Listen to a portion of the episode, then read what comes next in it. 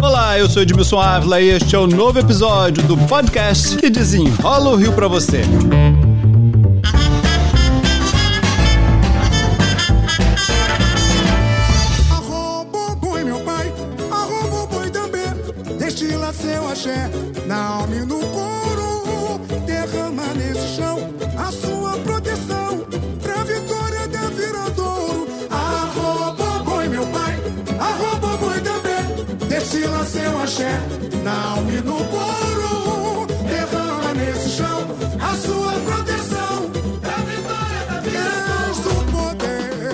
Fim de carnaval, viradouro vencedora. Então, já é hora de pensar no próximo ano, né, gente?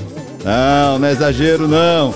O que teremos na Avenida em 2025? Para desenrolar o assunto, meu convidado, jornalista, comentarista, Leonardo Bruno, a quem eu já agradeço pela participação. Olá, Leonardo. Alô Edmilson, prazer estar aqui com você. E carnaval é assim, termina um, a gente já começa a pensar no outro. Então vamos começar a falar de iluminação?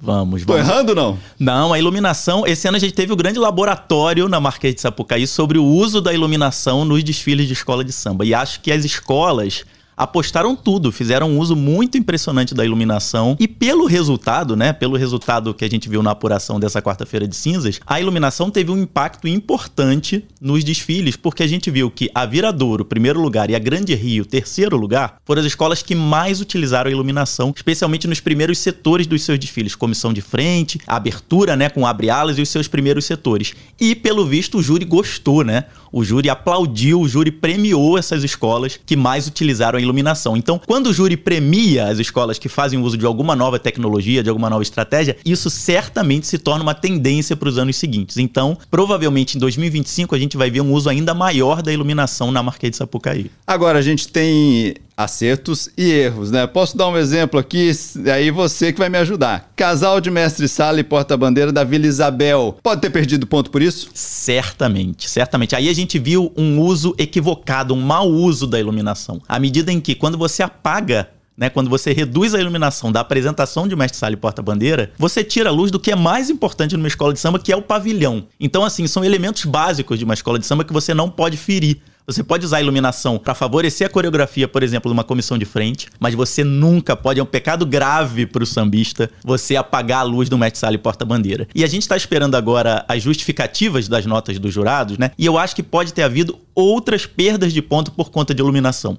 Por exemplo, quando você tira a iluminação, você não consegue ver tanto a comunicação do público com os desfilantes. Então, será que isso impactou no canto da escola? Será que algumas escolas tiveram um canto prejudicado porque as escolas ficaram na penumbra? Será que algumas notas de comissão de frente não foram tiradas porque os jurados também não conseguiram ver algumas comissões de frente? Então, acho que as justificativas que vêm em seguida também podem revelar alguns caminhos aí de como o julgamento viu a iluminação. Então, este é um caminho sem volta, mas que nós precisamos aprender muito dele ainda. É, e o equilíbrio, é sempre esse equilíbrio. O carnaval, ele se fez sempre dessa negociação entre o que é a modernidade, o que traz a contemporaneidade, a tecnologia e tal, e a tradição. Então existem elementos do carnaval que você não pode quebrar, que são elementos que sustentam as escolas de samba. Então quando você interfere nisso, que foi o caso do casal de Mestre Sala e Porta-Bandeira, que dançou com a luz baixa, aí a gente dá uma parada e fala, dá um freio e fala, peraí, a partir daqui eu não vou. Então a gente precisa achar esse equilíbrio e acho que esse ano foi o momento de achar realmente esse equilíbrio. As escolas estavam experimentando para no ano que vem estarem com isso muito mais amarrado. Agora, Viradouro, que também usou muito bem,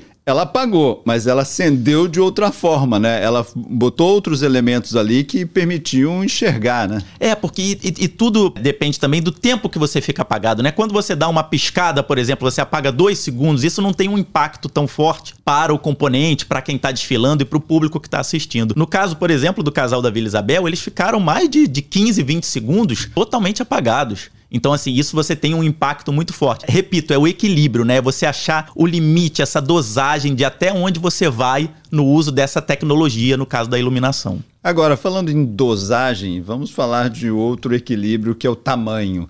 A gente continua com acidente. O tamanho também, olhando para 2025, precisa ser repensado? Edmilson, a gente tem algumas pautas urgentes no carnaval para a gente pensar já para 2025 e acho que uma delas é a segurança dos carros alegóricos. Os carros alegóricos, ao longo do tempo, se transformaram em obras de engenharia muito complexas.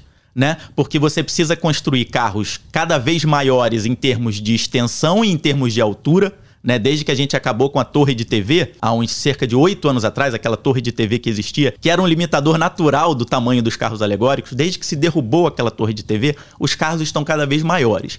Só que, para fazer o trajeto da cidade do samba até a Marquês de Sapucaí, os carnavalescos não podem construir os carros na altura em que eles vão desfilar. Eles precisam construir os carros mais baixos e eles são elevados por elevadores hidráulicos, pistões, etc. Então são obras muito complexas. São obras muito complexas que recebem dezenas, às vezes de centenas de pessoas em cima. Você tem carros alegóricos com 150 componentes em cima. Vou botando peso, vou botando ferragem, vou botando muitas coisas para ficar bonito, né? Lógico. Exatamente. Esses carros têm que fazer curvas muito complicadas e em velocidade. Porque o primeiro carro, o carro abre alas, entra ali no comecinho do desfile e tá seguro. Os outros carros não, os outros carros já entram, já fazem a curva da Presidente Vargas para Marquês de Sapucaí com o desfile em andamento. Idem para a saída lá na dispersão. São curvas muito complicadas para carros muito extensos. Então, assim, são operações muito complexas que precisam ter fiscalização, precisam a cada ano você aumentar a tecnologia com que são construídos esses carros. Quer dizer, a forma como aquilo, aquela obra de engenharia construída precisa ser fiscalizada e a gente como está aumentando, a gente precisa aumentar também a segurança com que esses carros são construídos, porque a gente tem visto ano a ano acidentes acontecendo tanto no grupo especial quanto na série ouro. A gente já teve morte na Sapucaí, né? Então eu acho que esse é um assunto muito importante porque os carros estão ficando cada vez maiores e a segurança não está acompanhando a velocidade com que esses carros estão aumentando. Isso me preocupa muito. É o limite da segurança, então. Totalmente. As pessoas ali são o principal. A gente tem que se preocupar muito com elas. Outro assunto importante que dessa vez nós vimos um componente da escola que foi parar lá na arquibancada. Essa é uma tendência também da gente ter novidades também com interação com o público. Sim, foi, foi muito interessante. A, a, Comissão de Frente da Mocidade trouxe uma componente que aparecia na arquibancada durante a apresentação para o júri. Foi uma quebra da quarta parede ali, né? Quer dizer, você tinha. Normalmente você tinha o espetáculo apenas na pista e você leva o espetáculo para o público, então isso traz uma interação interessante. Foi uma inovação, foi uma novidade muito bacana. A mocidade não ficou numa posição muito boa, então a gente acabou não dando tanta visibilidade para esse acontecido. Mas eu acho que isso abre fronteiras que talvez a gente não tinha pensado antes né? De que forma o espetáculo pode estar apenas não, na, não só na pista, mas também se espalhar para outros lugares, né? No ano passado, por exemplo, a Portela fez uma parte do espetáculo com drones, né? Ela escrevia no céu da, dali em cima da Marquês de Sapucaí nomes de figuras icônicas, né? Paulo da Portela, Clara Nunes, Monarco, etc. Então, assim, o espetáculo está se expandindo para outros caminhos e eu acho que essa é uma tendência. As escolas estão cada vez buscando outras formas de se comunicar com aquele público. Então, a arquibancada é uma nova fronteira aí que deve ter mudanças ou um olhar apurado para ela. Totalmente. Tá? A gente não consegue imaginar para onde elas vão crescer, né? Mas elas estão crescendo para outros lugares e isso é muito interessante. Vamos falar também de tecnologia no desfile. Nós vimos uma cobra agora que tinha, enfim, controle remoto. Isso é uma tendência também? Totalmente. A, especialmente nas comissões de frente. As comissões de frente, né, elas são hoje elementos que são contratados pelas escolas de samba, os coreógrafos, para construírem espetáculos praticamente à parte, né, dentro das escolas de samba, dentro do desfile. E essa turma, ela se dedica durante o ano inteiro a buscar soluções, soluções mirabolantes e cada vez mais espetaculares para resumir aquele enredo, né? Então, à medida em que, por exemplo, o casal da Viradouro, né, Priscila Mota e Rodrigo Negri, que são os coreógrafos da comissão de frente, recebem a encomenda de falar sobre o Vodun representado pela serpente, eles vão buscar tecnologias no mundo inteiro que permitam a ele fazer um espetáculo de dois minutos e meio. É um espetáculo muito curto, às vezes de dois minutos e quinze. É um espetáculo muito curto, mas que transmita aquela imagem muito rapidamente, que tenha um impacto muito absoluto no público, porque hoje em dia a gente já viu muitos desfiles em que comissão de frente ganhou carnaval.